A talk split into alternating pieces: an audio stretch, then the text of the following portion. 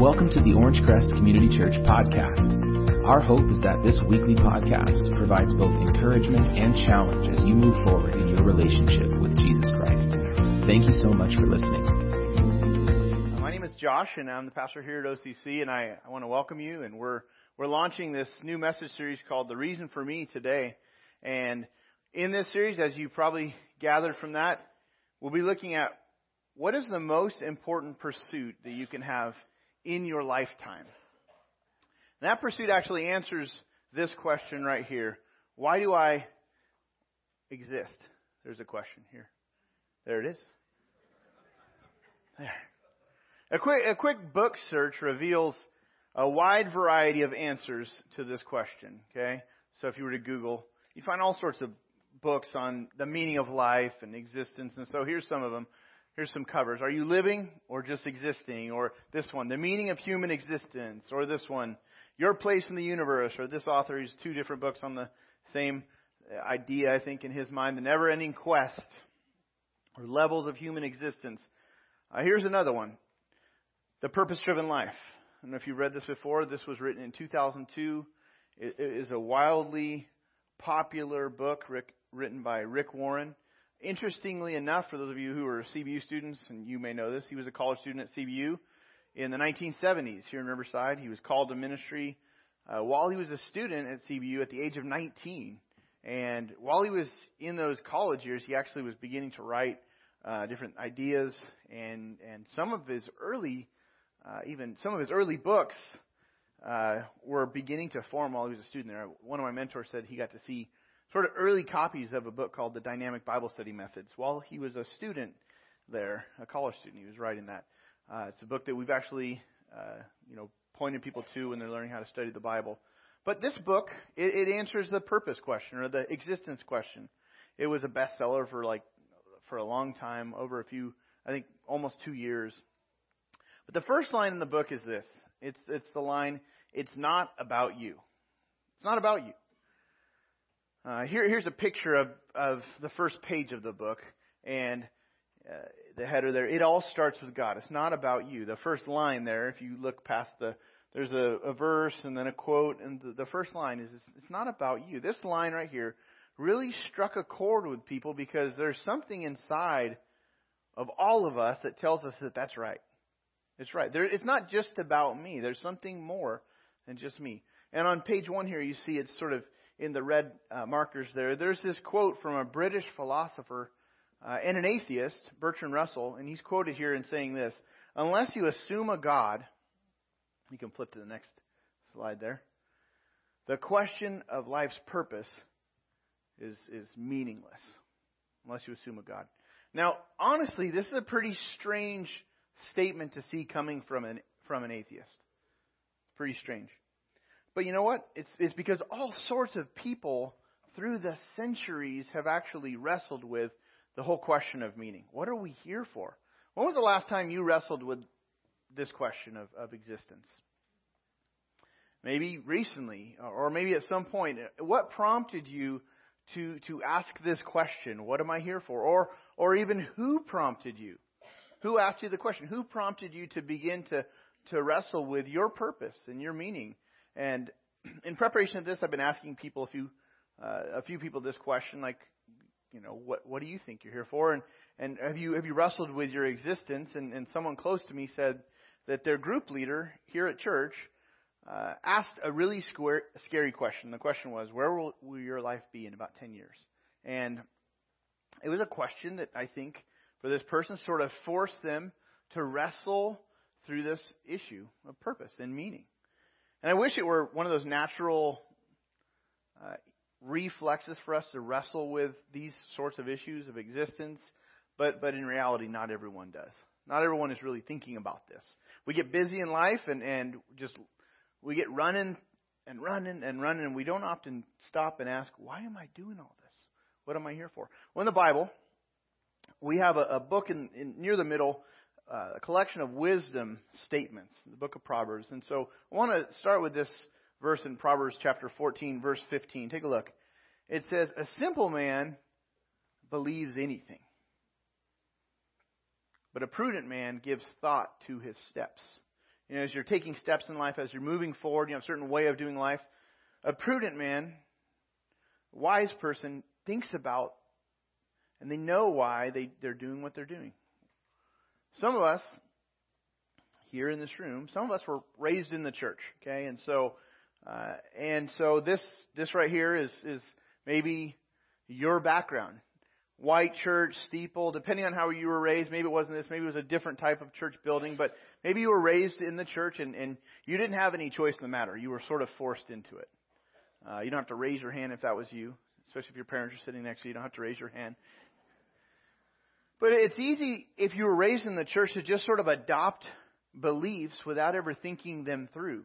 I don't know why I do what I do. I don't know why I go in the way I go or step in the way I step or walk in this way. Uh, but at some point, life or trouble sort of forces out the deeper thinking in our lives, especially if we were raised in the church. At some point, people hit this fork and they've got to figure out, why am I doing this? Now, some of us were instead raised not in the church, but maybe you're raised by families who who ask really good questions. And then in the course of life, as you're kind of walking through life, mom or dad or someone who, who helped raise you or took care of you, they, they try to draw out the existence issue or the meaning questions. And we may not actually ask the purpose question every day, but there are times when most of us, uh, this question of, of existence can really haunt uh, us. For others, maybe some of you here, it was it wasn't this. It was more something like this. It was a professor, and professor, whether in high school or college, someone started poking and poking and poking at your beliefs, trying to get you to drill down a little deeper and ask yourself the tough questions of life and of meaning. Uh, a lot of us were raised by modern philosophers. Here's here's some of the people that spoke into our lives. Modern philosophers really are, are musicians and screenplay writers, you know, directors, producers. Uh, I don't know if you realize that's that's modern day philosopher, your philosophy right there, and they're pitching beliefs. They're pitching purpose and meaning. Every time you are taking in media, you're you're you're hearing worldview. You're hearing uh, messages, and you got to actually try to uncover what's the meaning of this. What's the meaning of the song? They're actually telling you their their their big ideas through their music or through their movies. And and in reality, it speaks to us because the messages that they're touching on, they they they they're they're sort of scratching below the surface of our life, and we have a very deep need to know why we've been put here on this earth.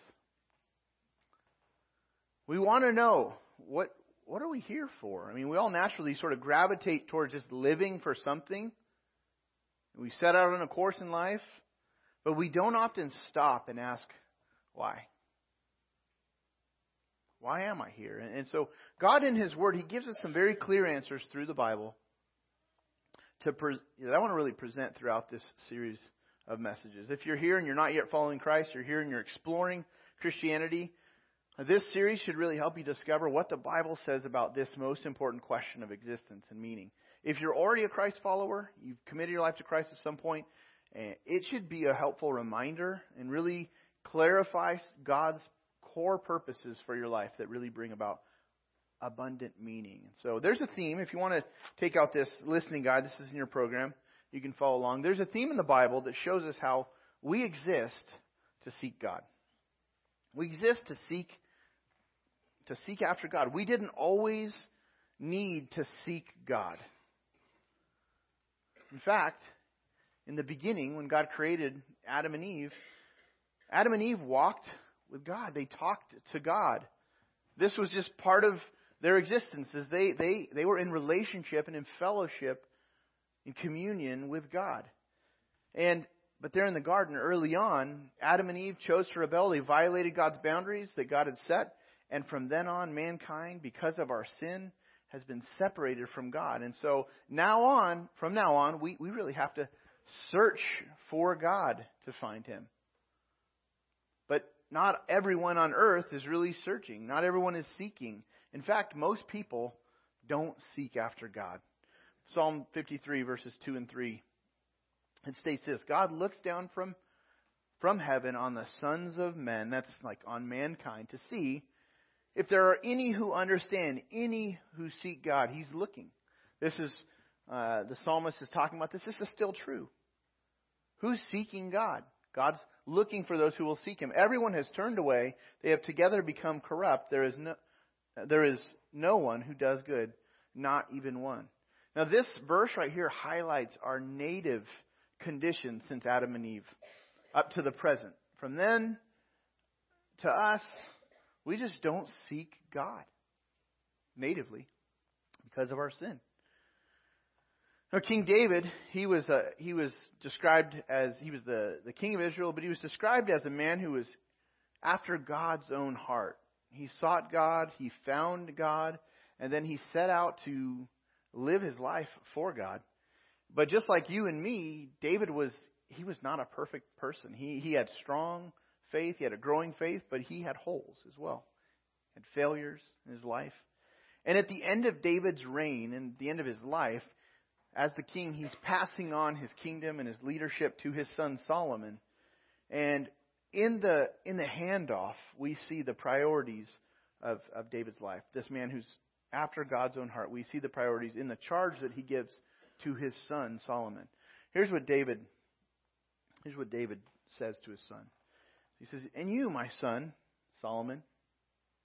Solomon's, you know, the the uh, the prince, even though this is they wouldn't have called him that in those days because this is David was um, only the second king, and so Solomon would have been the third king, but he was we would know him as the prince. But my son Solomon, acknowledge the God of your father and serve him with wholehearted devotion.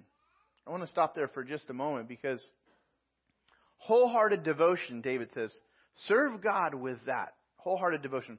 The whole heart, the Hebrew word whole, in the, in the Hebrew here, when you read it literally, it just, it says whole heart. Whole heart. Okay? And two different words. The word for whole is the word in Hebrew shalem. Shalem. What does that sound like? You maybe heard some, it sounds like what? Shalom. It's very similar to this idea of shalom. What does shalom mean? Peace. Shalom means peace, but it's a certain kind of peace where we would say it's it's it's it's well. It's it's this sense of com- I'm complete. And so this word shalem actually means entirety or complete. With a whole heart, with a complete heart. With with everything I seek God. David's saying, look, Solomon, serve God with everything, with the com- the completeness of your heart.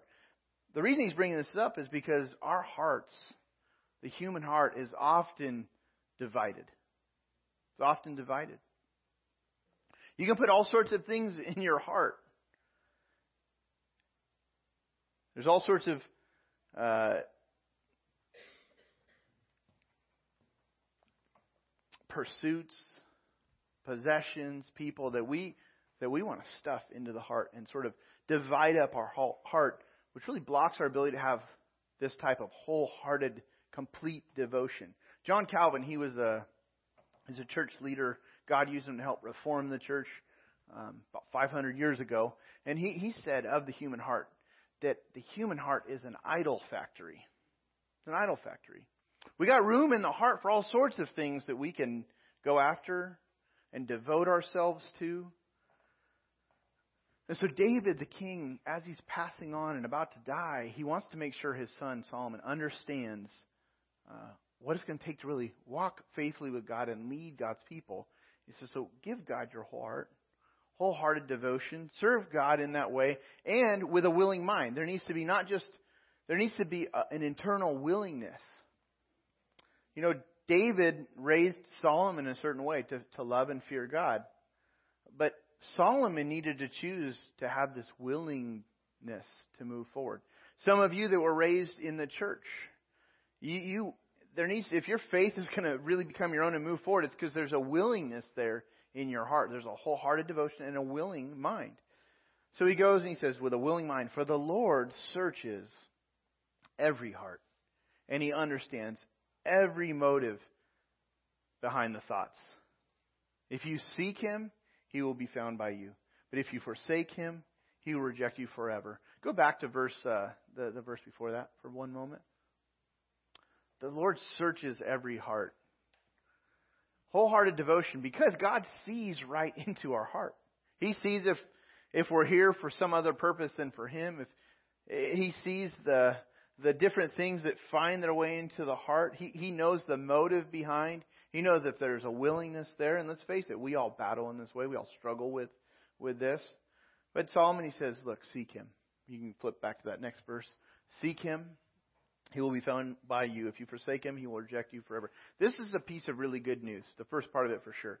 If we seek God, we will find him. If we seek God,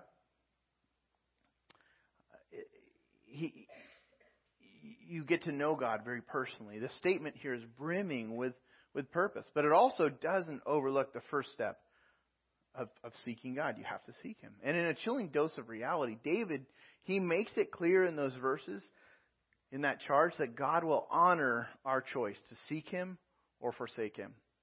He'll honor your choice. The Bible clearly says that God gives us this life. We only get this one life, and He wants us to seek Him, to find Him during our lifetime. And so, it's it's clear that that while you're on earth, you want to you want to pursue Him.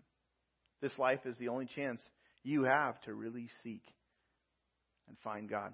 There's nothing in the Bible that really indicates that we would have a second chance to seek Him after this life. Well, I'll deal with that in the afterlife. No, this is the time to seek God here and now. And if you seek Him, you decide to get to to to stop going your own way and start going His way. He draws close. He reveals more of Himself to you. You continue in this this relationship with Him that lasts for eternity. But if you forsake Him, the Scripture says, if you if you leave Him behind, you reject Him, you abandon that pursuit of Him. Essentially, you choose not to seek Him, then you're separated from Him for eternity based on the choices that you make or you've made in this life. This is why this is wrapped up in our purpose. This is why knowing God is the most important pursuit of your life. Now look at an excerpt from uh, a sermon that Paul, the Apostle Paul, preached in, in Athens. Uh, Paul was a key church pioneer. He was a leader who was helping to start new churches. And when he arrives in Athens, the Greek philosophers there, they love to, to talk philosophy. They love to gather in the, in the marketplace. They love to gather in, in even just uh, open air, uh, uh, and especially regions where there was uh, statues of, of gods, of their gods. And so Paul's taking sort of a, he's surveying the, the area and he sees gods, statues for the Greek gods, and then he comes across a god that is, or an altar to the unknown God. And he springs off this idea, and he wants to tell them about this God. Because the Greeks, they, they you know, believed in multiple gods. They even had this altar to the unknown God. It's like, want to make sure we're covering all of our bases here. Paul sees that, and, and he wants to tell them about, about the God that they can actually know. And so he, he said this From one man, he, God, from one man, that's Adam, God made every nation of men. You know, you're living here, you can trace things back, all the way back to the first man. So from one man, God made every nation of man that they should inhabit the whole earth. And this was goes back to Genesis 1 and 2 and the mandate that God gave. We looked at this a few months ago. God made man, he said, fill the earth. Get dominion on this on this uh, on this earth. And so this is what has happened. God made men that they should inhabit the whole earth and that he determined the times set for them and the exact places where they should live. God determines that. God did this so that men would seek him and perhaps reach out for him and find him, though he is not far from each of us. Now, here's the takeaway God put us on this planet. He put us here in a specific place. It's no accident that you were born in, in this part of the world, if you were born here, or if you weren't born. It's no accident that your roots are where, where, you know, where you're coming from, where you are now. It's no accident. Where you live, God put you to settle even in a specific location on the planet for a purpose and, and, and even enjoy some of the distinct features that that we can enjoy right where we live. Sometimes that's just for a season, even. I love I love life in, in Southern California. I love I love the beaches. I love the fact that I can go get in the water in our in our in our beaches. It's a little chilly right now, but I can throw a wetsuit on and get in the in the ocean. I mean, I love that that we can enjoy that about living in in Southern California. I love the mountains. If you can see them, they're beautiful. Can't always see them, but they're beautiful. You can if you can hop onto a snowboard, you can you can you know risk some things and go for it. Bonsai down a hill. I mean, you can enjoy that. I I love the fact that I can do these things. I love the city life. I mean, some people don't like that, but I like that about about Southern California. That we're sort of just surrounded by people, and I, I love that about living here. And I love the pace of life, and just I don't love the traffic, but I love what that sort of represents. That there's just stuff is happening. People are here. People are doing life. Uh, outside of California, people don't like California for some reason. They don't get California. I love I love this place. You know, I love other places too. I, I go and whenever I get to visit friends in other states, I love that they love living there. I love that that they show me what they enjoy about their about their place, their location, where God has placed them. You know, as much as I love California and Southern California, there's still something lacking in California, Southern California. God's handiwork draws us in, but we still long for more in our existence than just the place itself. It's not enough. There's this deep void we experience in life that has a, a God shape to it. And, and no amount of money, no person, no place, no home, no, no circumstance can really fill that void in our heart except for God Himself. Do you remember this, this toy? I don't know if you go back in your mind to the shape sorter toy. Um, I had for my kids you know, we had this toy. And part of a toddler's development is learning that certain shapes only fit in specific places. And you're like, no, you can do it. You can fit it in there. Yeah, you did it. You got the triangle. Find the find the find the plus sign or find the find the circle and you know you're stoked when they when they get the shape in the right hole. The way that we are as people, we try to fit anything besides God into the voids that only he can fill. We try to fit all sorts of things into that heart of ours.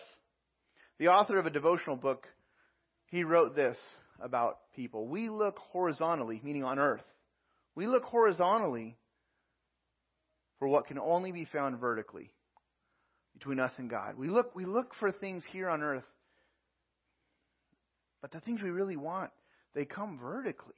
The things that really satisfy and bring meaning and purpose in our life, it's tied to that vertical relationship. And so we try so hard to fill the voids with so many other things. We try with people. We think this person's going to bring it together and bring that completeness, that whole heart. I want that wholeness, that that shalom, that peace, the completeness, that to be able to say it as well. And so we go hoping that that someone will fill that hole and that will bring it together. And we, we and then it doesn't happen. Or, or we try to fill it with a work accomplishment or some goal. We try to, oh, if I could just be the, the top salesperson, or if I could get my name on the wall for employee of the month, or if I could just run this company or own my own company. We, we try to build through accomplishments in the same attempt to just fill the void and, and think this is going to make me complete and bring it together and bring meaning and purpose, and we, we're disappointed. Or, or the ultimate place to live, or the ultimate set of circumstances and we just try and try horizontally trying to find something on earth and we expect what happens is we expect way too much from people and we're disappointed. We, we expect way too much from the circumstances, the endeavors, and we're trying to get out of them what only God can give. And horizontally, we're disappointed, but, but He won't let us down. And so, if we refuse to, to seek God in this lifetime, what we find is we remain unsettled. We remain unsettled. I think this is what may explain why people move and wander. And it's like the grass looks greener over there in this other city, this other state, this other circumstance. I just want to get out of, and I hear that. I just want to get out of California. Can't wait till I get out of California. Can't wait till I get out of the Inland Empire. Can't wait till I can get out and you fill in the blank of what you think you need to get out of and what's over there on the other side that's going to satisfy you. We all pursue this, looking for purpose and meaning that can't be found without finding the God, vertically, the God who made us. So, in short, this is what we'll be looking at in the series. When we find God, we find our purpose. When we find Him, we find our purpose, our meaning. Jesus was constantly being challenged by his critics, chief of whom were the political and religious power brokers of his day. Matthew uh, 22 is, is an interesting chapter in the Bible. It is it's one of the four biographies Matthew is, but it's a chapter where it's it can be called the chapter of challenges because Jesus is, is challenged by his critics and he, he keeps meeting these challenges. These are like tests, trick questions, sort of people wanting to stump Jesus. And Jesus keeps answering these questions with these brilliant answers that astonish the crowd and people keep leaning in. They want to hear more and more. Well, I want to zero in on the third challenge in this chapter. It's from uh, the Pharisees. The Pharisees were the religious and political conservatives. They were the far right leaders of Jesus' day. Far right. They were very legalistic individuals, religious people who followed, followed, tried to follow the law to a T. Uh, so here's the challenge. Hearing that Jesus had silenced the Sadducees, the, the Sadducees was a different religious group. The Pharisees was sort of like the the right and the left wing. Okay, is who these people would have been like. Okay, hearing that Jesus had silenced the Sadducees, this other group steps in, try to challenge Jesus. Pharisees got together. One of them, an expert in the law, a lawyer, tested Jesus, tested him with the with this question: Teacher, which is the greatest commandment in the law? This is a big book. Now, the lawyer wouldn't have said, he wouldn't have said, Jesus, of all the commandments, you know, which is the greatest? He wouldn't have had his own personal Bible like this, okay? But he, he knew the law.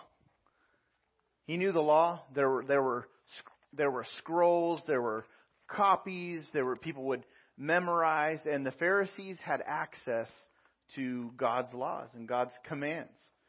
Um, I often hear people saying today, the Bible's a big book. I don't know how to understand it. It's just, I've tried that. I, I don't get it. The Pharisees, though, they were they were trying to keep God's laws from the Old Testament, but then in addition to that, they had their other laws, man-made traditions and laws built on top of God's laws. And so a Pharisee was trying to follow 613 different laws. Try to keep track of that what you should do, what you shouldn't do, how far you can travel in a day, how far, you know, what you can touch, what you can't touch, all of these different things. But then there was traditions upon traditions, and they're trying to keep track of it all. I mean, that would have been hard for the common person. The Pharisees, this was what they did. This was their way of life. Jesus, which of which of these is the greatest commandment in the law? To this question, Jesus replied, Love the Lord your God with all your heart and with all your soul and with all your mind. Wholehearted devotion. David was telling Solomon.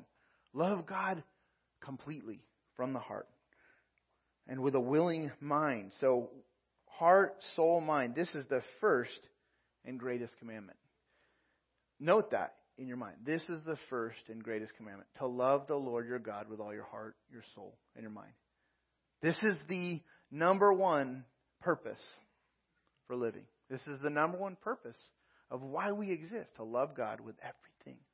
And then it says the second is like it love your neighbor as yourself. Love your neighbor as yourself.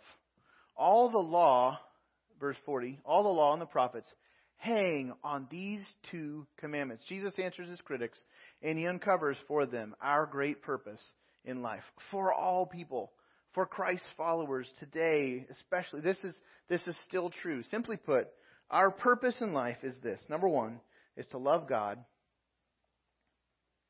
And number two is to love neighbors as ourselves. Now, this is both clear and brilliant in the way that Jesus answers his critics and he says all of the law and all of the prophets. So he's saying the Old Testament, they're, they're, they're, they're prophets, the writings, everything hangs on these two commandments.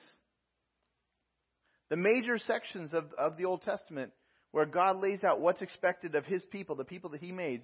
In other words, the entire Bible has these two pegs on which we can hang God's commands in our minds. Love God and love people. Love our neighbors as ourselves. If we get up in the morning and we, we ask this question, God, how can I show you love today? And how can I show the people around me love today?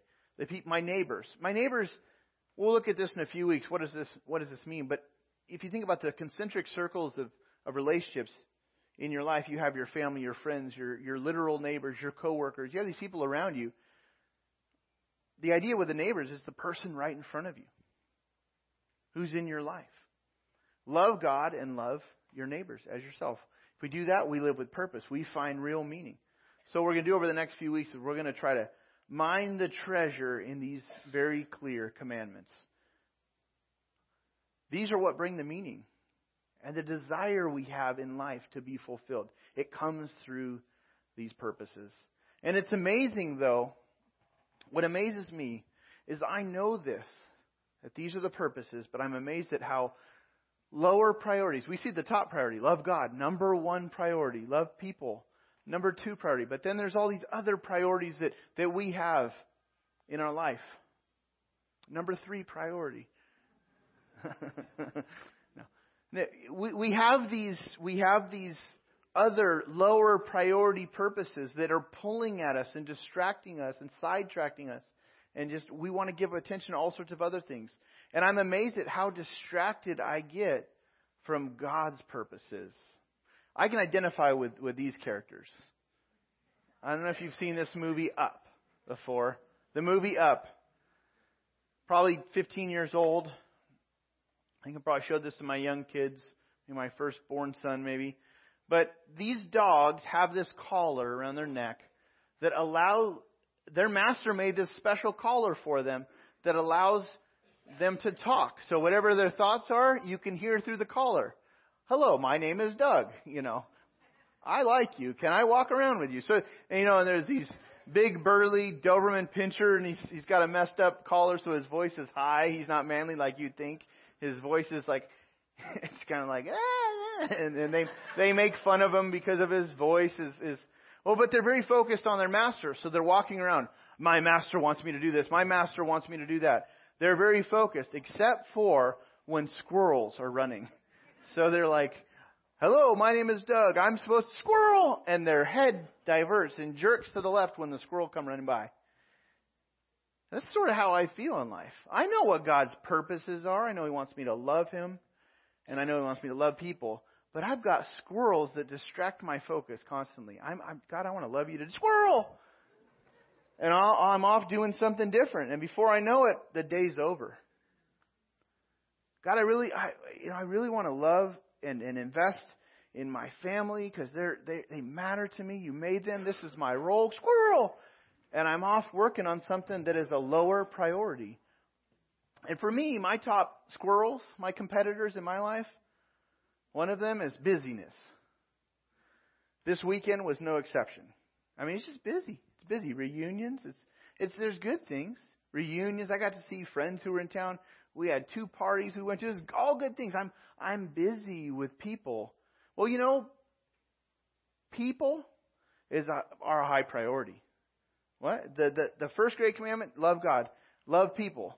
But even that sometimes, even loving people can can bump out of the way and become the focus of our life where we're, we recognize I'm not really loving God. I'm not really prioritizing that great commandment, the first and greatest commandment in my life. I've actually allowed other things. And we suffer whenever we mix up those priorities. Or for me, another one would be money worry. I call it money worry some people worry about money because they have a list of things they want to buy, and they have that list, and they're constantly shopping and scanning and looking, and it just as soon as money comes in, it has to go out. I don't feel like that's the hold it has on me. I think the hold it has on me at points is there's just some connection to believing that a little more money will somehow satisfy and give me peace. And I don't know if you felt that way before, but I, the thought is, I, if just a little more, and I won't ever have to worry. But that just that's it's money worry. It doesn't satisfy. But that can be a, a purpose that can be a driving purpose for, for, for some of us where we neglect the higher priority. Or another one would be comfort.